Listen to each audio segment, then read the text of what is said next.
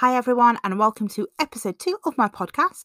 In this episode, we are going to be talking about how I went from the heart attack to deciding on what I was going to do next, which I'll try to condense down as much as I possibly humanly can for you because we don't want to sit here listening to a backstory that's, you know, very, very emotional for some people. Now, I've got over the emotions of this whole situation because I've grown from it, but for some of you, this may be triggering, and I fully, fully respect that. So, if this does trigger you, by all means, pause it and come back to it if it's too much to handle. I don't want you to put yourself through something that you're struggling to deal with. So, let's reverse back to 2014, which is when I had my heart attack. Now, 2015 is when my ex decided that he was going to go off gallivant around the world and go to a wedding and leave me in the UK to deal with my post heart attack health and not support me and not be there for me or or the children. And then suddenly it dawned on me that I could continue going down this road or I could start becoming empowered. And that's when I started meditating or trying to meditate because I had so much going on in my head. I couldn't even meditate. I couldn't even focus. I couldn't even pray properly. It was so much going on around me that I felt almost like I didn't understand who I was. I didn't understand whose life this was. It was also mashed up. I didn't know what was going on around me. But I did manage to salvage some of the old me and realize that I'm the one who needed to take action. I'm the one who needed to do something about this. I was the only one that could literally get this shit back on the road.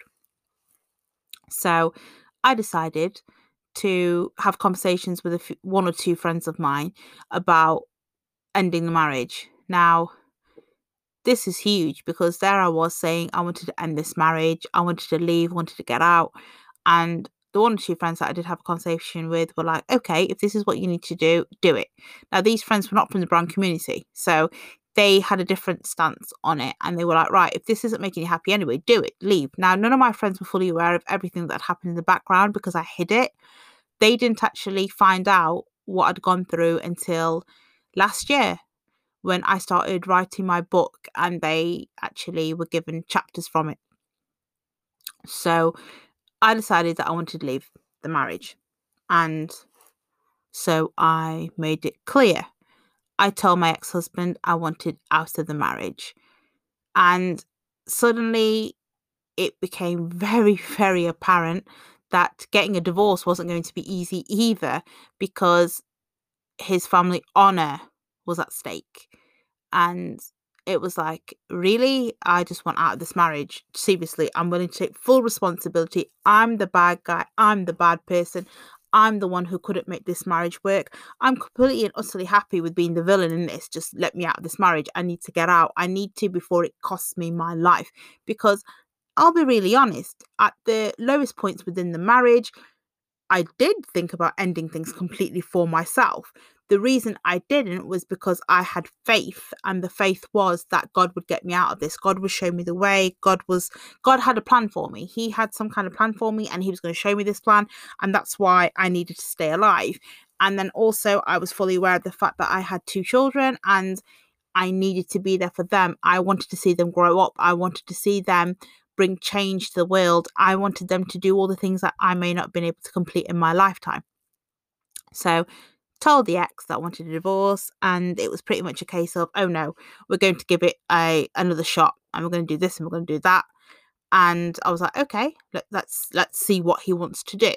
So months go on, days go on, and he was trying to make an effort within the marriage, and he, he sort of so along comes like a anniversary date. Now, bearing in mind, during the marriage, he didn't celebrate wedding anniversaries because he, he didn't remember them. Birthdays were nothing. Um, he didn't celebrate anything whatsoever with me. Suddenly, apparently, it was our wedding anniversary, which is like, okay, I, I, I wouldn't be able to remember the date either. Um, and he was like, oh, let, let, let's, let's go to a buffet restaurant. And I was like, okay, if this is his version of effort or trying to spend time with me, it's it's crap. I don't really want this. I'm worth more. Because at that stage, my self value was starting to kick in. And I said, no, it wasn't good enough. So instead of him making an effort to show that he could do better, he didn't do anything. He just decided, no, okay, fine, it's not good enough. End story. And he basically dragged things on, dragged things on, and things got worse and worse and worse. There was arguments, there was constant arguing, and he was trying to basically control me. He was playing the narcissist that he was, and it was constant bickering and arguing, fighting, and he was actually doing it in front of the children, which is when I was like, you know what, this can't continue. You need to move out. Asked him to move out, and he still wouldn't move out. It took ages to get him to leave. And even after he left, he was literally coming back to the house every single day to see the children. He'd be there for like four hours. So for four hours, I'd actually leave the living room because I didn't want to see his ugly mug. Why should I put up with that ugly mug? I don't want to see the ugly mug. I want a divorce. And again, the divorce wasn't happening. And then he actually had the balls to contact my uncles and get them involved to say that oh no she wants a divorce that's wrong blah blah blah. So when my uncles approached me i was like i'm uh, it is what it is i want a divorce. I was adamant i wanted a divorce. They tried to bribe me as you do. A lot of brown uncles will try that. Um well certain brown uncles not all of them but a lot of them and within my tribe in particular they, they will try that trick. And they did they tried that trick and it didn't work on me and then they tried to get me to go back to pakistan so that they could speak to me. And again, that didn't work. So I didn't do that either.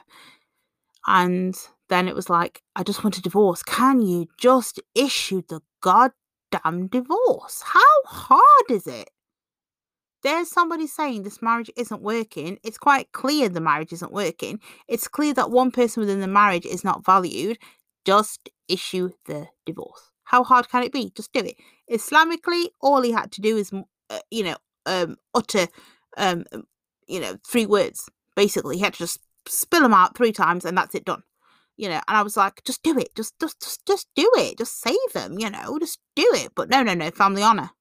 You know, um, you know, people talk about his dad, people talk about his mom, people talk about his brother, people talk about blah blah blah, and it's like, oh my goodness, really? I'm just, I'm willing to take responsibility here. I am the bad guy. I'm the Cruella. I am the bad guy. I will take responsibility. Just let me out of this situation. I'm Ursula, whatever other, you know, villain you can think of. I am that villain. I'm willing to do this. I'm willing to take full responsibility. Nope, wasn't that easy. So ended up applying for a divorce and you know, back and forth, back and forth, back and forth. It took ages. But then it finally sank in that this marriage was over and I got a divorce and it was one of the most liberating feelings I had felt in over a decade. Now, I'm fully aware of the fact there's going to be people saying, What do you mean it's like liberating? You know, you're a brown girl, you're a Muslim girl, you've got um, two children of your own, and you became single. How's that liberating? Until you live in that cocoon of narcissism, control, and lack of respect, lack of love, lack, lack of affection, lack of purpose, you don't actually know what it feels like. And that's basically what I was dealing with. And I know there's plenty of people out there that are dealing with it as well, who are actually going through something similar to me, even the same as me. And it is petrifying because you don't know how you're going to get out. You can't actually reach out to anybody to get help because you're not sure if anybody would even believe this is going on in modern day society. So I got my divorce. And even before I'd got my divorce, I'd started actually planning out my new life. So, where before I didn't give myself time, I didn't prioritize my own needs. For example, suddenly I was prioritizing me. I was exercising more because I needed to exercise. I didn't exercise before because, you know, it's wrong to take time away from family. And I couldn't take any time away because I was spending three to four hours cooking in the evenings. And then I was looking after children. Where was I going to find time? So I was exercising. I was taking care of my own actual diet, which before was really uh, hard because the ex would demand stupid, you know, complicated fattening dishes literally every single day. And now that I didn't have to, any of that to worry about, I was able to eat better.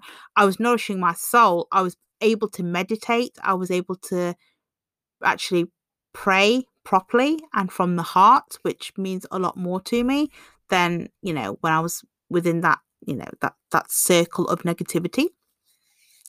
And I started to reconnect with me and I started to realize there's so much more that I was fully capable of and I needed to do. And then suddenly it occurred to me that I survived a heart attack and the odds of that aren't necessarily really high. There must have been a reason for it. And I'm a firm believer that everything that happens in your life, there's a reason for it, there's a purpose. You need to decode what the purpose is yourself. And I also believe that every person that you meet is either a blessing or a lesson. So to me, my ex husband was a lesson. And the lesson was what I didn't need in my life. This is certainly not what I need in my life. I need much better. So he's taught me everything that I don't need in a spouse, which I think is a very valuable lesson when you look back on it. And it's taught me so much more that is beyond, I suppose, my understanding at this stage. And as I go along with life, I know more and more things will become clear. And that's absolutely fine with me. But all these lessons that I've learned, I've learned because I've gone through them. And that's basically how I find I learn. And I know a lot of other people find they learn too. So that's how I went from the heart attack to the divorce.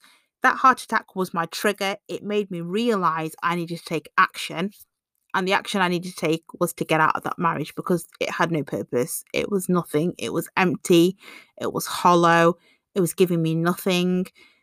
I was killing myself slowly. I was neglecting myself. I was an absolute crap parent because I wasn't able to parent properly. I'm pretty sure I was most probably a crap um, friend as well during that that era of my life but I knew there was more that I needed to do. There was so much more I could do with life. And I realized that I certainly wasn't doing it at that time. But I needed to break away from that marriage and also register a very valuable lesson myself, which is dishonor is what you make it, and honor is also what you make it. Culturally, we're told what honor is and we're told what dishonor is. But does it really resonate with you? Does it really resonate with your religious beliefs? Does it really resonate in the grand context of things? And these are lessons that we all learn as we go along in life. And these are the questions you need to ask yourself. I realized that getting a divorce wasn't going to cause dishonor to my family or to me because what would cause dishonor is me living a fake life and not raising my children properly and not being a good person and being fake for the rest of my life would would to me cause more dishonor to myself.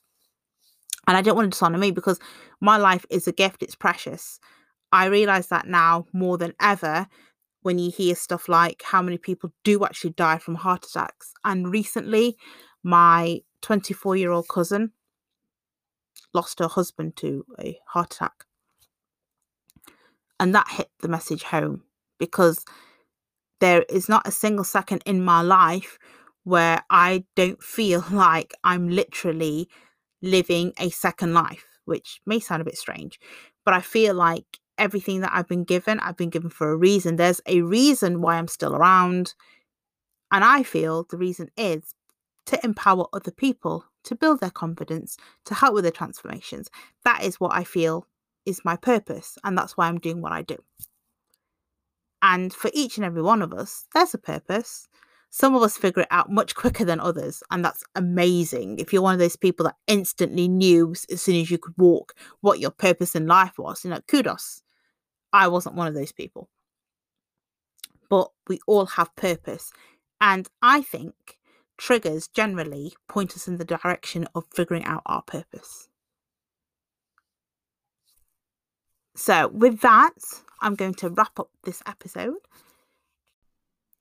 Thank you so much, guys, for tuning in and listening to me on my podcast. If you've liked what you've heard, don't forget to like, share, subscribe, follow, and let others know what it is that we're trying to achieve. Because the more people we can get to, the more people we can empower, the more confidence we can build, and of course, the more transformations we can encourage. So until the next episode, guys, stay safe, and I will speak to you then. Bye.